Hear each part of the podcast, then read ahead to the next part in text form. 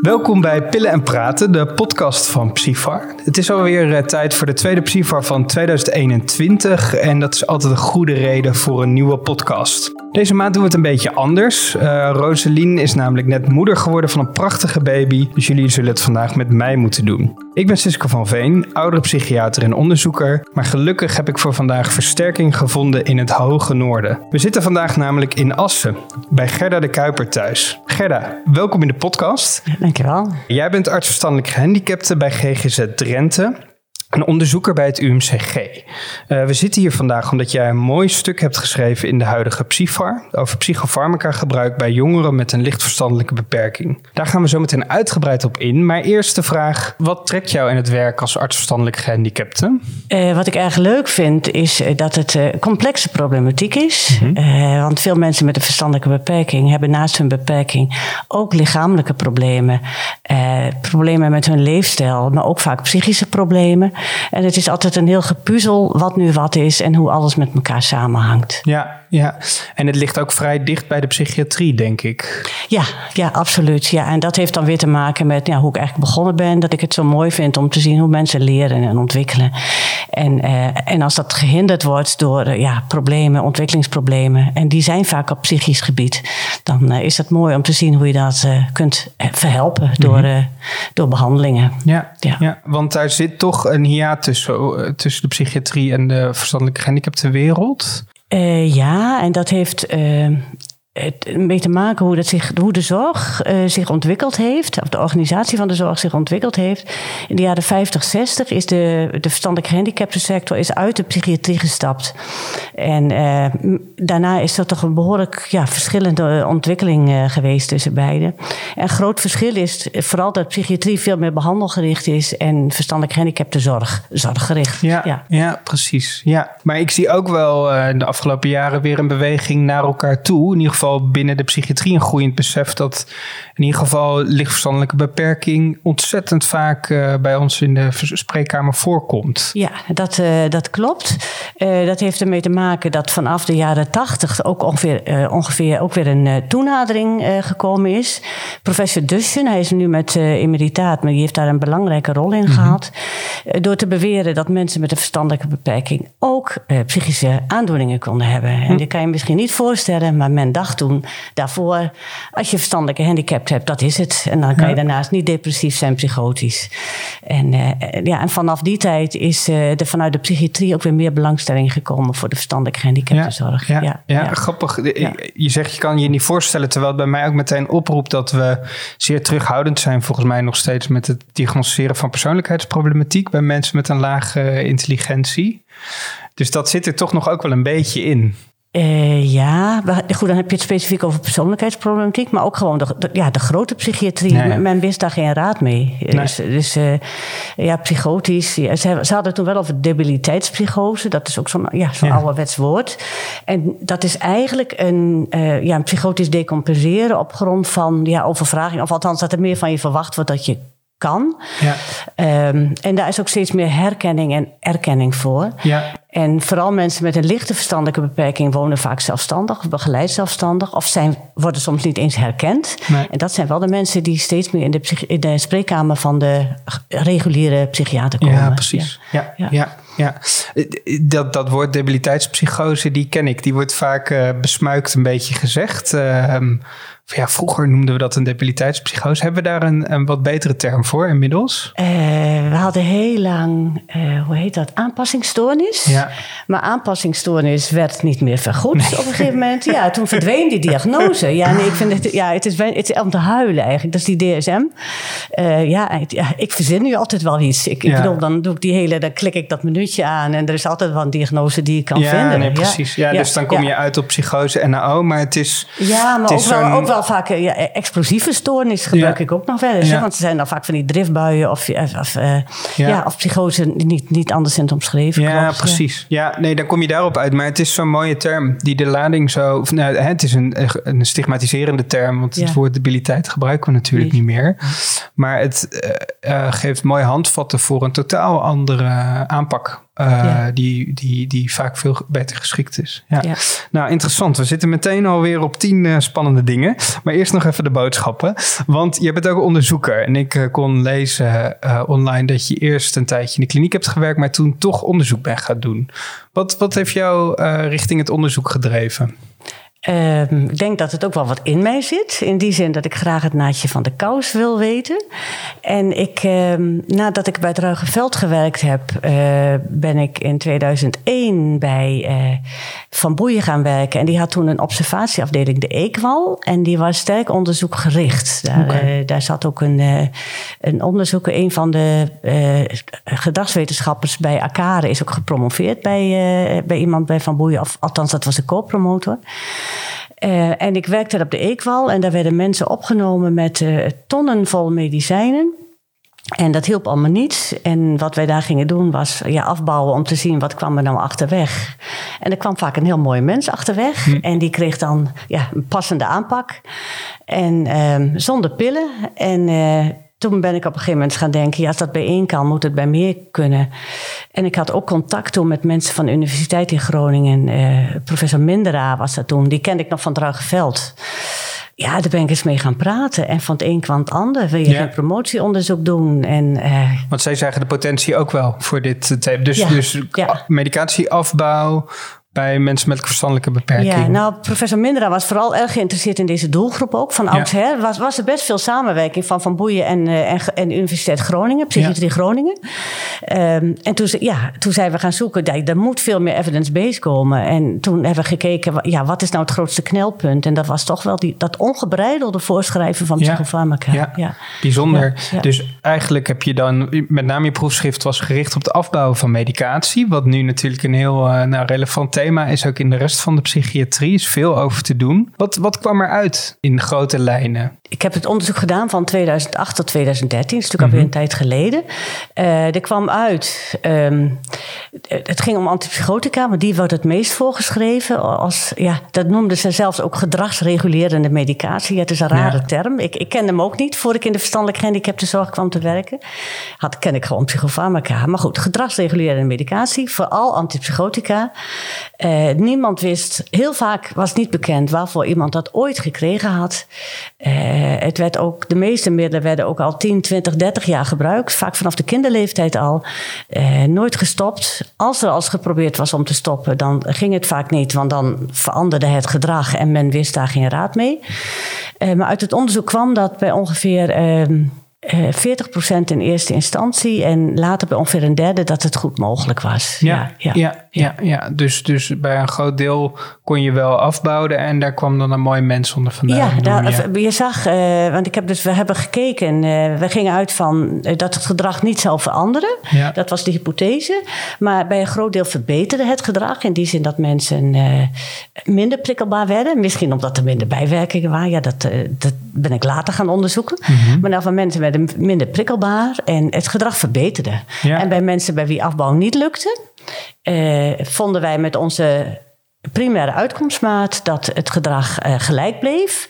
Maar we hadden een secundaire uitkomstmaat, een, een visueel analoge schaal, waarin begeleiders oordeelden of het gedrag slechter werd of niet. Maar daar kwam uit, zij vonden dat het wel slechter werd. Ah. Dus dat was wel heel, heel, ja, heel bijzonder. Dus en dat, dat, gaat echt om de perceptie versus ja, ook ja. de... En de... Uh, dat onderzoek is aanleiding geweest voor vervolgonderzoek. Dus we hebben toen een uh, afbab 2 gedaan. De afbab kwam van afbouw antipsychotica. Afbab 2 noemde iedereen dat. en daar hebben we gezocht naar determinanten en uh, daar kwam uit dat een slechte gezondheidstoestand was een determinant. Uh, dingen in de omgeving als verhuizingen juist niet. Maar ook onttrekkingsverschijnselen, extrapyramidale verschijnselen, akathesie, ja. uh, dyskinesie, werd vaak niet herkend of was vaak een reden om het afbouwen te stoppen, omdat mensen dan weer druk werden, geagiteerd werden. Ja, ja. ja. Dus ze waren eigenlijk, even gechargeerd gezegd, helemaal stijf van de medicatie. En toen werden ze weer bewegelijker. En dat, dat werd dan als. Het, het gedrag veranderde in die zin dat ja. mensen alerter werden. Ja. Uh, bijvoorbeeld iemand met autisme heeft dan meer invulling van zijn dagprogramma nodig. Dus het lag ook heel erg aan het team. Het ene team vond het hartstikke leuk.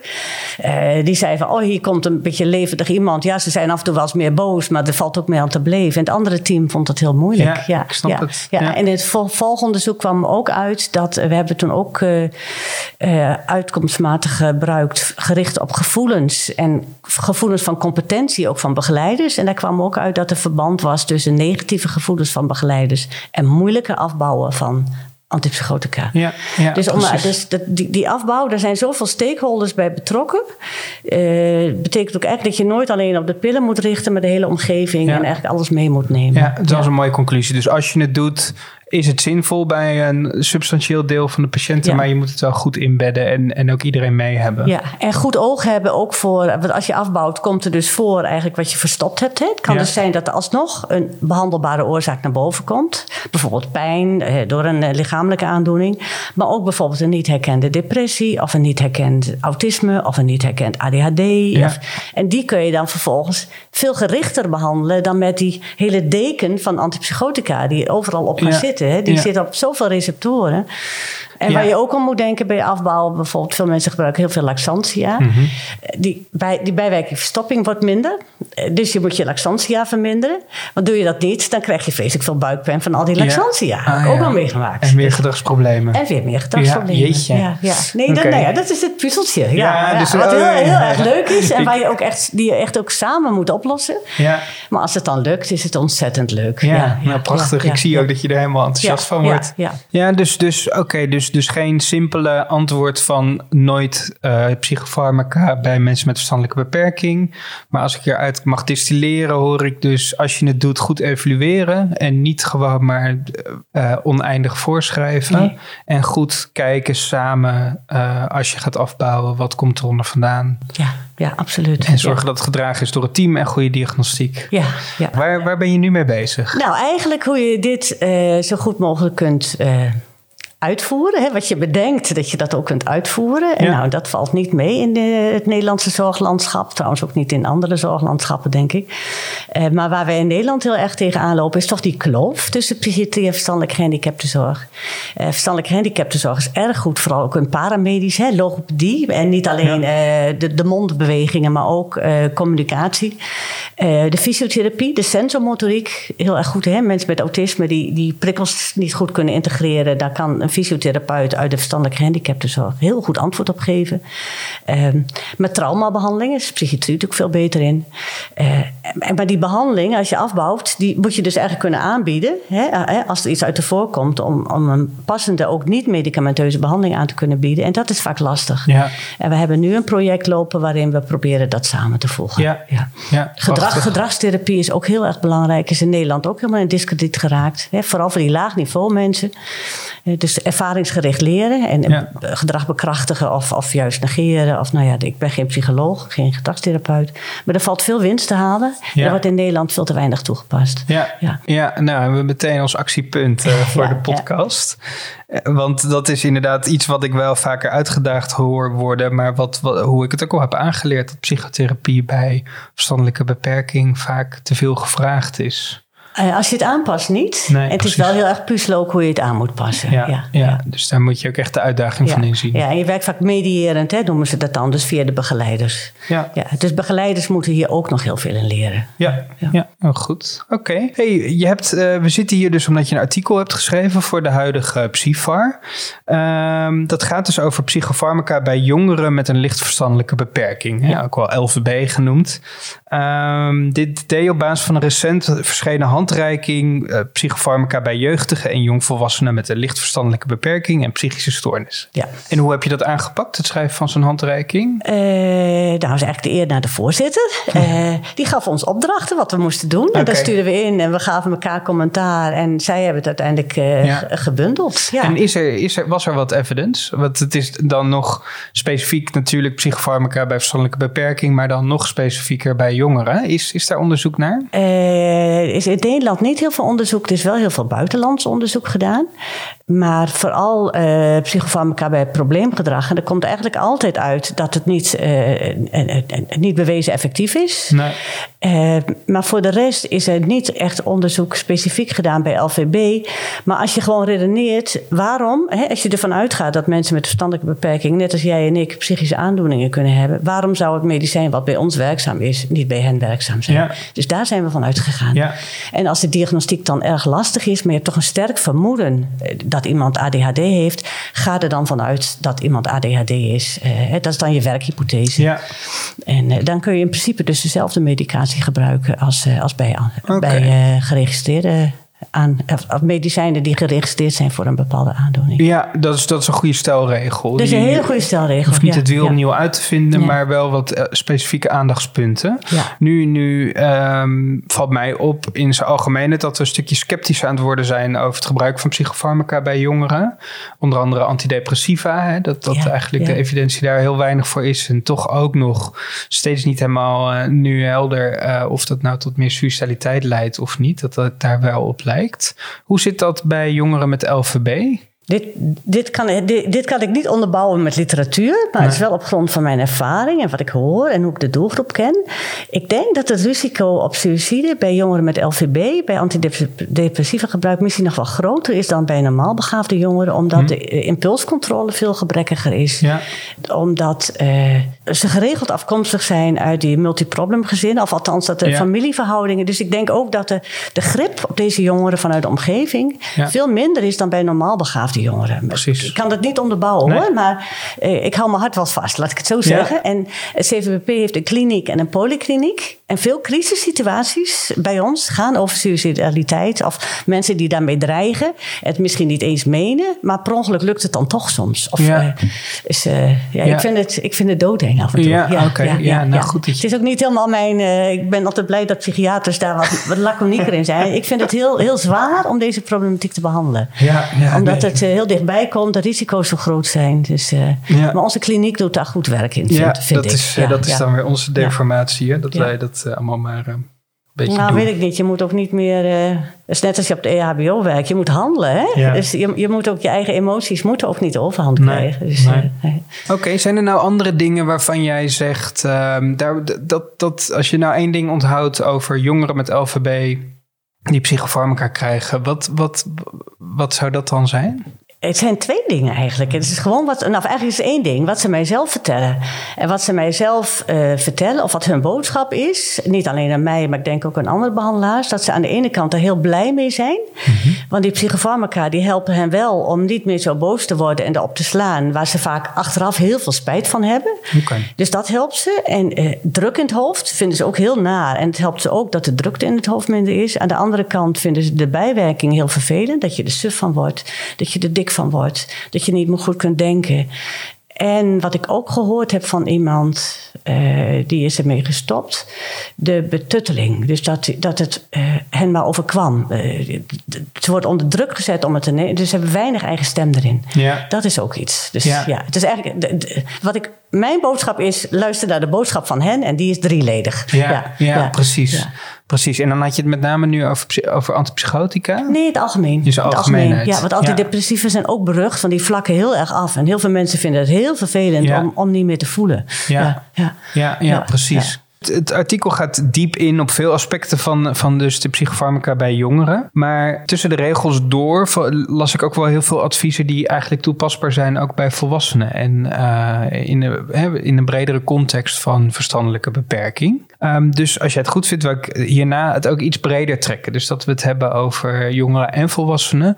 Maar dan met name het wel hebben over de lichtverstandelijke beperking omdat wij toch als psychiaters, denk ik, die het meest uh, zullen zien. Ja. Klopt dat, die, die aanname?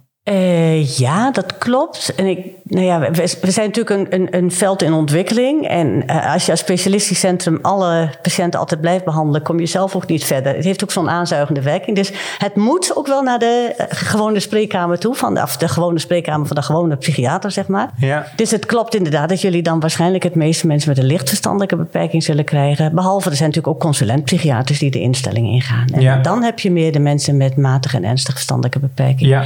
Daar speelt die somatiek ook veel meer bij. Dus ik denk dat je dan toch al gauw op een specialistisch terrein zit. Ja, precies. Help me nog even. Je hebt die ouderwetse uh, definitie van intelligentie hè, rondom de IQ-cijfers.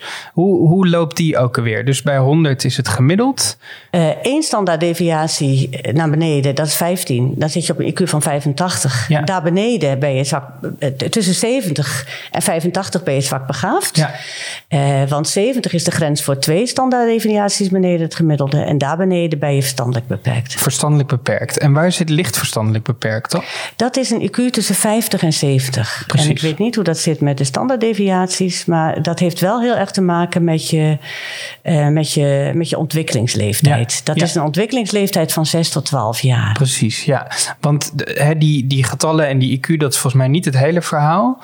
Want je had het ook nog aan de adaptatievermogen. Ja, ja, wat, dat, wat, is dat? Uh, het adaptatievermogen is vooral hoe je omgaat uh, met de dagelijkse problemen die je tegen kunt komen in je leven. Hoe ja. je uh, reizen, omgaan met financiën, zelfzorg, huishouden doen. en een lichte verstandelijke beperking zit op het niveau van zelf tot 12. Van, van zit op het niveau van 6 tot 12 jaar. Ja. en wat voor dingen moet ik dan aan denken waar, waar ze wat niet lukt? Uh, financiën lukt vaak niet. Ja. Uh, je leven organiseren lukt vaak niet. En alleen voor jezelf lukt dan nog wel. Maar op het moment dat je gaat trouwen, wat best nog wel vaak gebeurt, en je gezinnetje krijgt, dan wordt het moeilijk. Dan, wordt het, ja. uh, dan overstijgt het dat ja, adaptatievermogen. Ja, En communicatie is natuurlijk ook een ding. Hè? Die, die, die taalontwikkeling en ook het het 6 tot 12 heb je concreet logisch denken. Het, abstract, het abstractievermogen is uh, minder. Maar ook het conceptueel denken. Dus, ja. hè, dus als je iets ziet, nou ja, denken in concepten. Ja. En dat concepten overal toepasbaar zijn. Ja. Dat is ook heel erg moeilijk. Je moet dus wat dat betreft eigenlijk dingen steeds opnieuw uitleggen. Ja. Ja. Even terug weer naar de lichtverstandelijke beperking. En dan denk ik gewoon aan een volwassen patiënt op een reguliere psychiatriepolie. Ja. Hoe, hoe moet ik dat een beetje screenend... Wanneer moeten er alarmbellen bij me afgaan van... hé, hey, hier zou wel eens een lage intelligentie kunnen spelen? Uh, op grond van de anamnese. Mm -hmm. uh, heel, uh, eigenlijk al direct de schoolcarrière. Vaak hebben mensen, uh, of ze hebben diploma's niet gehaald, of ze hebben vaak gewisseld van school. Uh, op grond van werk, vaak wordt er heel veel gewisseld. Mm -hmm. Op grond van taalgebruik, begripsniveau.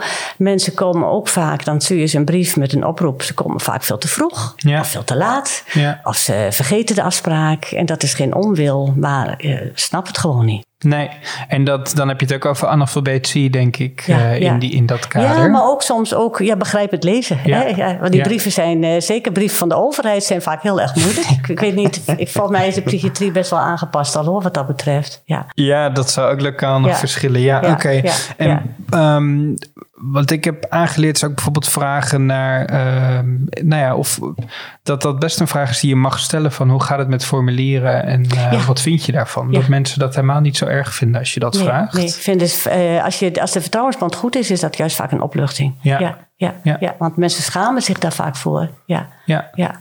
Dus, weten ook... mensen het van zichzelf? Of hebben die uh, volwassenen hebben die daar een... Als, er, als er nooit aan gedacht is, dan, dan, weet, dan is er vaak geen besef. Dat, eh, of in die, nee, ik denk niet dat ze het weten. Nee, ik heb vaak meegemaakt. Dan uiteindelijk werd die diagnose gesteld. En dan is het, eh, dat is heftig hoor. Want dan is het, maar een deel opluchting zit er vaak ook in. Ja. ja, ja van, oh, nou, maar nou snap ik het, waarom ik het allemaal niet kon. Ja. Het zijn vaak ook heel veel, uh, heel veel uh, faalervaringen. Dat is, hey, je hebt het over, waaraan herken ik het in mijn spreekkamer.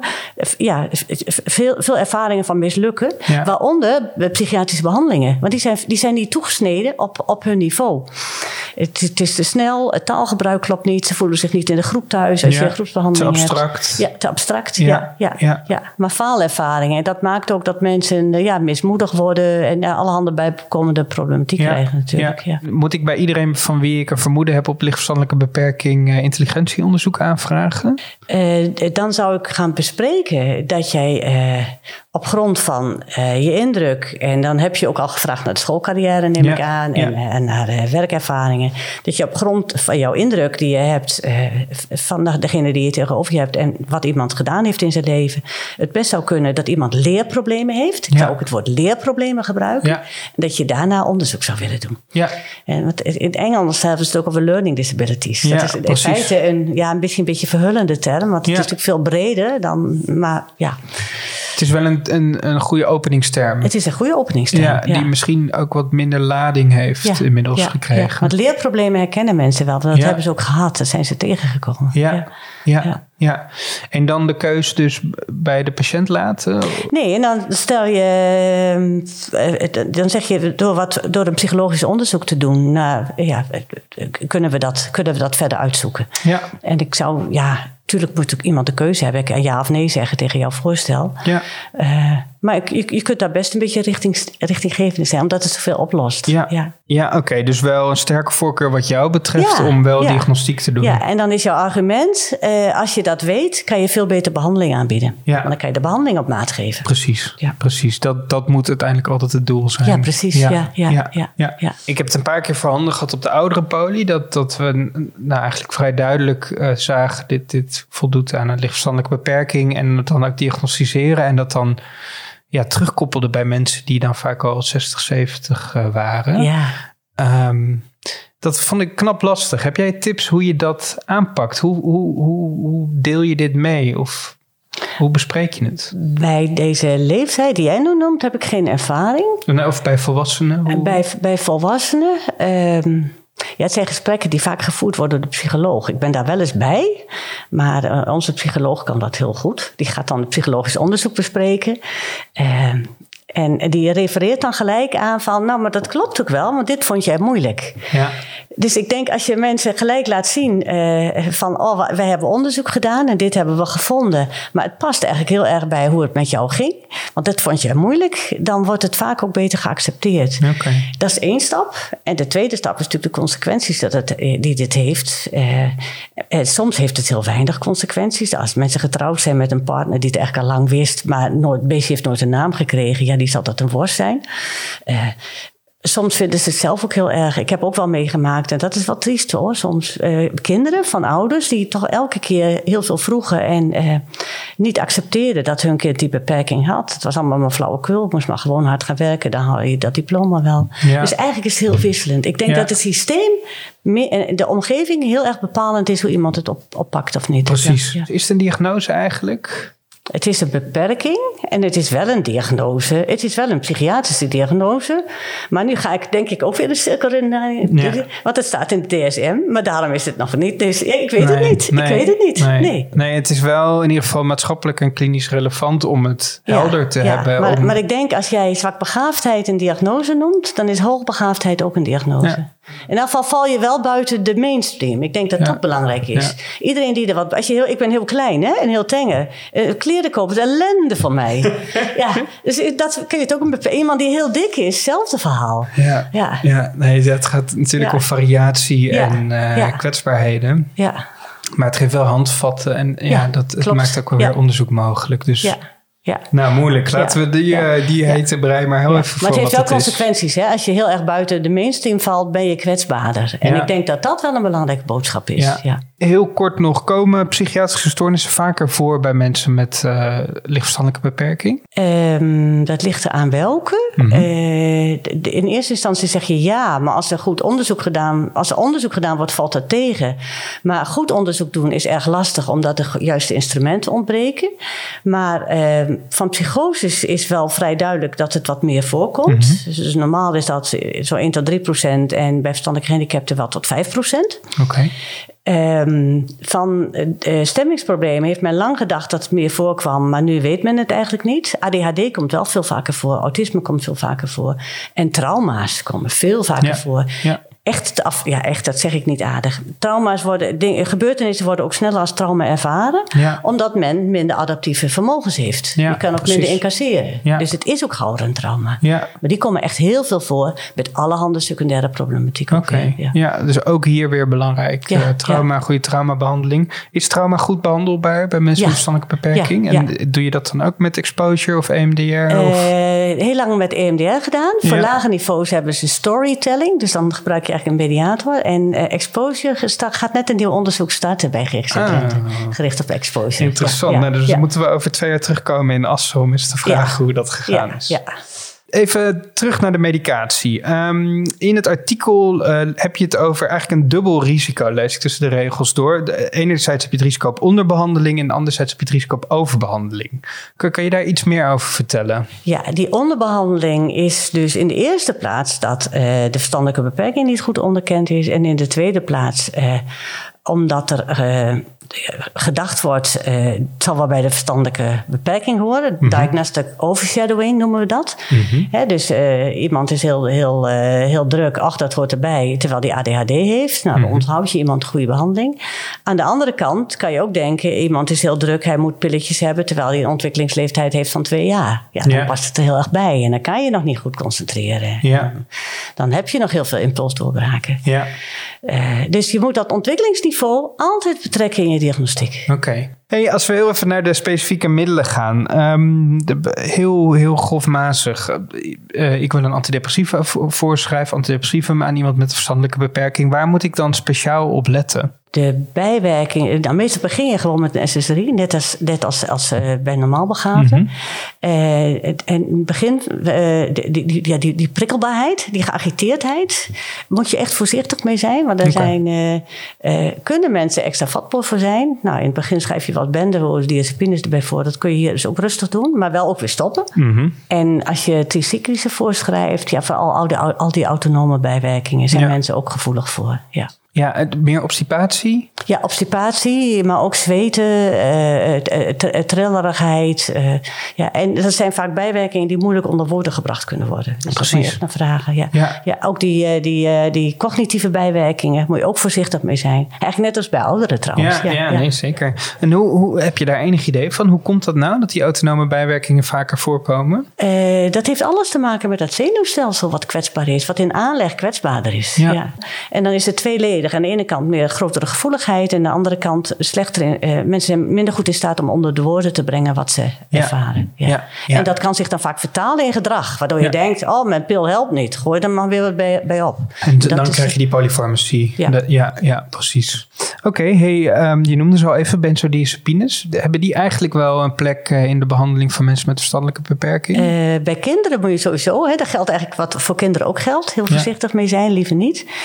maar bij ouderen zeker wel. Juist om, nou ja, wat, ik, wat ik eerder aangaf, om als, als de situaties erg geëscaleerd zijn of als iedereen heel erg moe is, eh, dan kun je ze wel degelijk voorschrijven, uh, maar kort, kortdurend. Ja, ja, ja, ja. dus, dus echt bewust zijn van ik doe dit nu even om dit acute probleem op te lossen. Precies, ja. ja. En, we, en ook heel erg beducht zijn op paradoxale reacties. Precies. Dus dat mensen er geagiteerd van raken. Het syndroom van Down is wat dat betreft berucht. Daar zou ik het eigenlijk liever niet bij voorschrijven.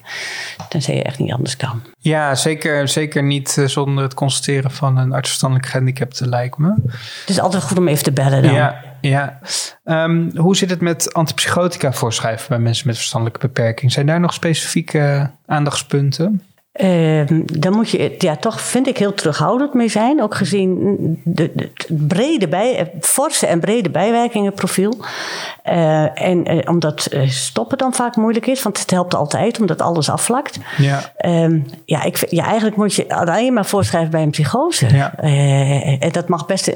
en ook wel bij een kortdurende psychose, maar dan op tijd weer stoppen. Ja. Als je echt ja, toch behoorlijk van overtuigd bent dat het een psychose is. En dan vind ik dat je als AVG en psychiater bij elkaar moet gaan zitten ja. voor die diagnostiek. En, en een gedragswetenschapper erbij, ja. begeleider. Moet je echt met z'n allen doen, die diagnostiek. Dat vond ik een mooi, uh, mooi um, in het artikel inderdaad, dat we... Um, wat we net hebben vastgesteld, mensen met verstandelijke beperking kunnen ook gewoon een psychose hebben. Dus dan moet je weer oppassen dat je het niet onderbehandelt. Ja, absoluut. Maar dat je het niet gebruikt voor die impulsdoorbraken en de agressie. Nee, nee, bij PTSS wordt het ook wel vaak voorgeschreven. Het wordt ook vaak voorgeschreven als slaapmedicatie. Ja. Dat is, ja, is niet onderbouwd. Dus ik, ik, maar dat is mijn persoonlijke mening. Ik vind het eigenlijk heel jammer dat het daarbij voorgeschreven wordt. Maar is, het, uh, is er gewoon geen onderzoek naar? Of is er onderzoek wat aantoont dat het niet effectief is bij gedragsstoornissen? In de jaren zeventig is er wel onderzoek gedaan naar de effectiviteit van pipamperon en daarna eigenlijk nooit weer. Oké. Nee. Maar als je het omkeert, dus als je gaat afbouwen, nou ja, er zijn wel heel veel afbouwstudies gedaan. En bij ongeveer een derde, dat is echt een grote teneur, bij ongeveer een derde lukt het, bij twee derde niet. En bij twee derde waar het niet lukt, heb je vaak onderliggende problematiek. Maar dat is meestal geen psychose. Nee. Nee. nee. Maar op zich moet dit toch te onderzoeken zijn? Ja, absoluut. Maar zet het maar eens op. Krijg iedereen maar eens mee. Dat is echt, het, is, het, is een, een, het veld is echt moeilijk om onderzoek te doen. Ja, precies. Ook qua informed consent. En, uh, ja, dat is nog niet het minste. Maar men is, uh, de, de, de, de curatieve zorg is veel meer ingesteld op, uh, op altijd meedoen met onderzoek. Ja, als je kijkt, de GGZ Drenthe, we hebben het op Giel Onderzoekscentrum. En iedereen levert zijn data. Gewoon de, de, de, de standaard praktijkdata, die komen daar al in. Dus, ja, ja, ja, ja, ja. ja. We zijn er wel mee bezig hoor. We hebben dus die academische werkplaats opgezet. En uh, misschien over twintig jaar dat we wat kunnen oogsten. Ja, ja.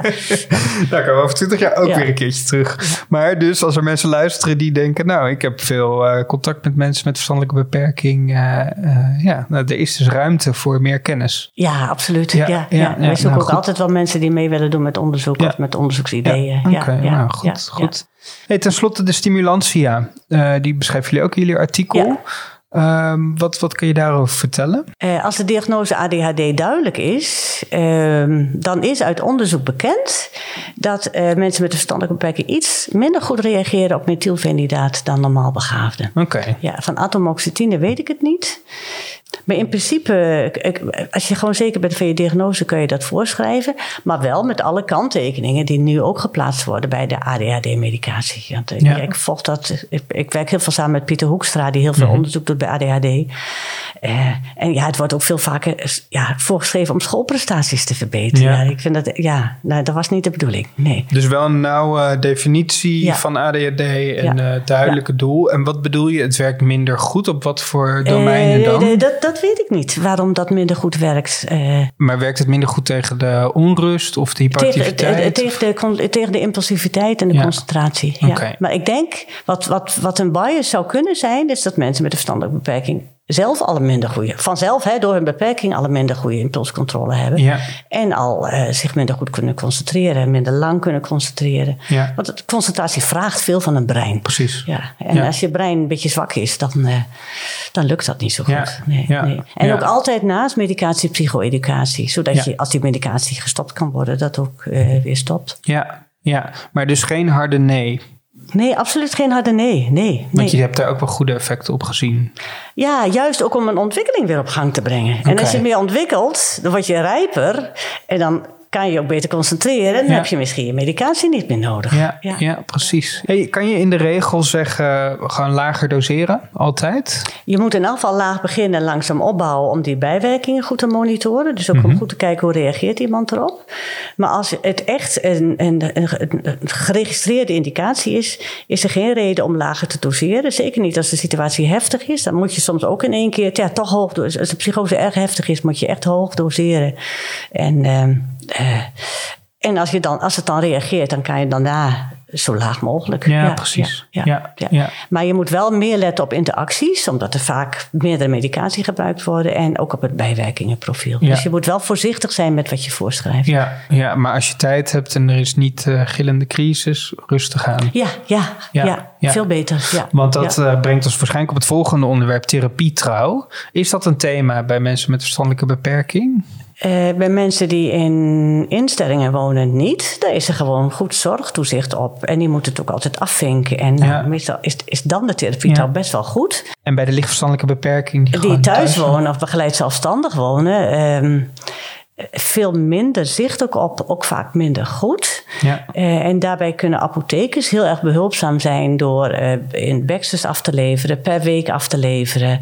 Maar je bent er natuurlijk nooit bij als iemand zijn pilletje neemt. En zeker LVB'ers adolescenten, ja, die gooien vaak de kont in de krip. Die doen het gewoon niet. En dat is wel lastig hoor. Want als iemand dan psychotisch is en is ook aan het blowen en je weet niet, ja, wat is dan wat? Ja, ja nee, dan krijg je Heel dat. Heel moeilijk, ja, ja. Krijg je dat, die cirkel weer. Ja, ja. hoe bespreek jij bijwerking, werking? Heb je daar een speciale manier voor? Het ligt een beetje aan de persoon die je voor je hebt. Over het algemeen ben ik wat terughoudend met het bespreken van bijwerkingen tot in detail. Okay. Om te voorkomen dat iemand zich daarop gaat uh, fixeren. Ja. Uh, zeker bij angststoornissen, dwang, ja, dat heb je dat toch al. Uh, dus ik noem het globaal en ik hou het lijntje kort. Ik, ik doe heel vaak belcontacten. Zeg ik bel me dan of mail me maar. Ja, dan laat ik ze ook gewoon mailen. Of de begeleider. Begeleider betrek ik altijd. Ja. Uh, als ik mail ook altijd cc naar de begeleider. En, en uh, ja, korte lijntjes houden. Ja. ja. En gebruik je ook nog wel eens pictogrammen of... Uh, wij zijn nu bezig met een nieuw project met het ontwerpen van speciale folders, makkelijk lezen folders. Ja. En daar hebben we ook ervaringsdeskundigen bij gehad en die zijn erg enthousiast. Ja. Oh, leuk. En pictogrammen, ja, er is heel veel materiaal wel voorhanden hoor. Ja, ja. oké. Waar, waar kan je dat vinden? Die folders die zijn nog niet vrij. Nee. Die zijn nog in onderzoek. Maar dat, uh, dat materiaal voor... Ja, voor... Uh, als je gewoon googelt, makkelijk, dat is ook van Stichting VAROS en voor zwakbegaafdheid. En de overheid heeft die Sophie, geloof ik. Ja, ja, ja ik geloof dat dat eh, de, dus de overheid heeft ook heel veel informatie. Okay. En het uh, IVM, de Instituut voor Antwoord Medicijngebruik heeft ook wel materiaal. Ja, ja, ja, ja precies. Ja. In het artikel lees ik dat jullie ook aanraden om laagdrempelig de SIPS te laten bepalen. Uh, ja, en dat heeft ermee te maken dat je niet altijd goed uh, weet of iets effect heeft of niet, omdat mensen dat niet altijd goed onder woorden kunnen brengen en ook bijwerkingen niet altijd goed onder woorden kunnen brengen. Ja. Ja. Dus als jij denkt van dit werkt niet goed, of het werkt te veel, of toch te veel bijwerkingen, ja, ja. Ja, oké. Dus niet per se dat mensen met verstandelijke beperking vaker SIP. Uh, nee, nee, dat is uh, ook bij erven. Nee, dat is niet gekoppeld aan het erven van een verstandelijke beperking. Nee, nee precies. Nee. Maar het is meer gewoon omdat de anamnese complexer is, zoek je gewoon sneller een, een alternatieve kennisbron. Ja, en je wilt ook gewoon sneller uitsluiten. Ja, ja precies. Ja, ja, ja. Oké. Okay. Hey, um, als ik bij als psychiater het vermoeden heb van een lichtverstandelijke beperking, wat, wat is dan jouw advies? Wat, wat is het eerste wat ik moet doen? Uh, in elk geval moet je je taalgebruik aanpassen. Oké. Okay. Uh, Hoe? Stel je voor dat je een kind in de lagere schoolleeftijd voor je hebt. Ik denk mm -hmm. dat je dan goed taalgebruik concreet concreet logisch taalgebruik, uh, korte zinnen, uh, één boodschap per zin is heel erg belangrijk, één vraag per zin is heel erg belangrijk. Uh, herhalen. als je je verhaal gedaan hebt, is het heel goed om te vragen aan, aan de patiënt. Kunt u nog eens vertellen wat we hebben afgesproken? Ja. Om te checken of, je, of de boodschap goed is overgekomen. Ja. En wat ook vaak helpt, is dat je het even opschrijft, puntsgewijs. En van, dan kan je nog eens uh, vragen of ze een begeleider hebben. Kunnen ze doornemen met hun begeleider. Dus dat je ook zeker van bent dat jouw boodschap is overgekomen. Ja, ja, precies. Oké, okay, dus dat is wel een hele goede tip. Hey, um, als iemand nu deze podcast aan het luisteren is, nou natuurlijk moeten ze eerst de Psyfor gaan lezen en ja. uh, jullie artikel daarin. Maar heb jij nog een bron? Als ik nu helemaal gegrepen ben uh, door dit thema en denk ik wil me hier verder in bekwamen, wat, wat, wat kan ik dan uh, gaan lezen dit weekend? Nou, ik, ik heb al genoemd, dus als je het hebt over, over diagnostiek, diagnostiek dan raad ik ook heel erg aan de richtlijn, multidisciplinaire richtlijn probleemgedrag. De linker, ja. linker staat in het artikel. We hebben de GGZ standaard uh, zwakbegaafdheid. Ja. Uh, hebben we, volgens mij staat die ook in het artikel genoemd als link. Maar ik denk dat alle psychiaters die ook wel kunnen vinden. Ja, dat, ja die eigenlijk dan, ja. dan, dan heb je, ben je al een heel eind. Ja, ben je waarschijnlijk een middagje zoet. Ja, ja, en er zijn ook heel veel cursussen wel. Of masterclass van psychiatrie en verstandelijke beperking. Oké. Ja, ja. ja. Ja. ja. En hopelijk wat vaker stukjes in de Psyfar. Als het, uh... Uh, ja, ja, ja, ja, dat is ook leuk. Ja, ja, nou, ja. er is veel om over te bespreken en veel, veel om over uit te pakken. Want het is toch een thema waar we het veel over moeten hebben. Ik heb trouwens nog, nog, nog eentje, die had ik ook voor je klaargelegd. Ja. Uh, wij hebben twee jaar geleden een themanummer gemaakt bij ons Centrum oh, Verstandelijke Beperking. Het is wel heel erg reclame natuurlijk voor ons centrum. Maar daar staat wel heel mooi in wat voor onderzoek wij doen.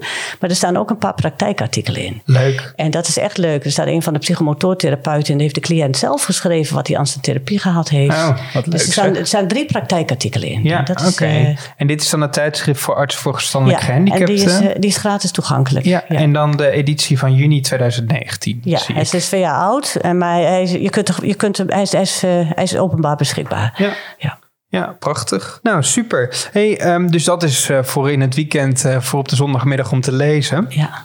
Wat als ik nou helemaal vastloop uh, met een cliënt? Want je, je noemde tussendoor al even dat er best wel veel consultatiemogelijkheden zijn. Ja, ja. Wat, heb je daar nog adviezen over? Uh, ja, er zijn een aantal uh, GGZ-instellingen. Die hebben een, een afdeling voor mensen met een lichte verstandelijke beperking. Ehm, wat ik in het noorden weet is de afval GGZ Friesland. Mm -hmm. Nou ja, en GGZ Drenthe. Ehm, in Twente, ja, ik weet ze verder aan niet. Maar ik, als je daar op Google, dus er zijn GGZ-instellingen die dat ja. hebben. En er zijn heel veel uh, polyklinieken voor arts, uh, van artsverstandelijk gehandicapten. En die staan ook genoemd bij uh, onze beroepsvereniging, Nederlandse Vereniging Artsverstandelijk Gehandicapten. Dus, zo een polykliniek voor verstandelijk gehandicapten bij u in de buurt. Kun je ja. gewoon aanklikken. Ja. ja. En daar kan je altijd naar verwijzen, maar je kunt ook altijd even bellen. Ja, ja. en jullie um, rekenen dus ook echt de lichtverstandelijke beperking duidelijk ook dat jullie ja, zeker. ja, ja, nee, juist, juist voor de polykliniek. Ja. Want dat zijn mensen die thuis wonen. Precies. En, niet in, en die hebben vaak geen AVG. Ja. En de instellingen hebben ze vaak wel een AVG. Dus dat is grappig. Dat, dat is ook weer mijn uh, foutieve uh, preconceptie. Maar dat ik het gevoel, gevoel heb dat jullie met name in instellingen werken. Maar jullie werken natuurlijk ook gewoon veel op polies. Dat is uh, ja, zeker de laatste tien jaar. En dat heeft ook te maken met ja, de toenemende trend dat mensen kleinschaliger gaan wonen. En dus meer zorg van hun huisarts krijgen. Ja. Dus ook de AVG moet mee. Ja, ja, ja. heel goed. Nou, net zoals wij. Dus ook een ambulantisering in ja. uh, verstandelijk gehandicapte land. Ja, ja. Ja. heel goed. Leuk zeg. Nou, um, we moeten er op een gegeven moment een punt achter zetten. Maar uh, ik wil je in ieder geval hartstikke bedanken voor dit uh, fijne gesprek. Um, wij zijn hiermee aan het eind gekomen van deze aflevering van Pillen en Praten. Ik wil jou van harte danken, Gerda, voor al je tijd en je expertise. Als je hier meer over wil weten, kan je dus het artikel van Gerda en collega's lezen in de huidige Psyfar. Maar er staan natuurlijk ook nog veel meer interessants in deze editie. Zo kan je lezen over stemmingstabilisatoren tijdens de zwangerschap of over de behandeling van een waanstoornis. En ook staat er een mooi afscheidsinterview met scheidend hoofdredacteur Hans Mulder. En we zijn hier in Assen. Volgens mij, Gerda, vertelde jij al dat dat een oude bekende van jou is, of niet? Uh, ja, Hans uh, was uh, hoofd van, het, van de ziekenhuisapotheek hier in Assen. Uh, en uh, was ook onderzoeker, uh, speciaal geïnteresseerd in psychofarmaca. Dus ik trek eigenlijk al heel lang met hem op. Ja. Ik heb ook twee artikelen samen met hem geschreven in mijn proefschrift. Dus uh, ja. Ja, een, ja. Een, een, oude bekende. Ik denk als je in Assen woont en uh, een, een interesse hebt voor psychofarmaca, dat je elkaar al snel tegenkomt, ja, of niet? Ja, ja, ja, ja nou, ontzettend leuk dat jullie dan samen in zijn laatste Psyfar, waar hij hoofdredacteur uh, van is. Ja, uh, ja, dat had ik me niet gerealiseerd. Dat is inderdaad wel leuk. Ja, ja. Ja, Zeg, we horen natuurlijk van jullie luisteraars uh, graag wat jullie van deze podcast vinden. Dat kan via het platform waarop je deze podcast luistert, maar ook via podcast.psyfar.nl. En je kan ons helpen door deze podcast een beoordeling te geven. Dan help je ook anderen om hem te vinden. Dit was hem voor nu. Hartelijk dank en tot de volgende keer.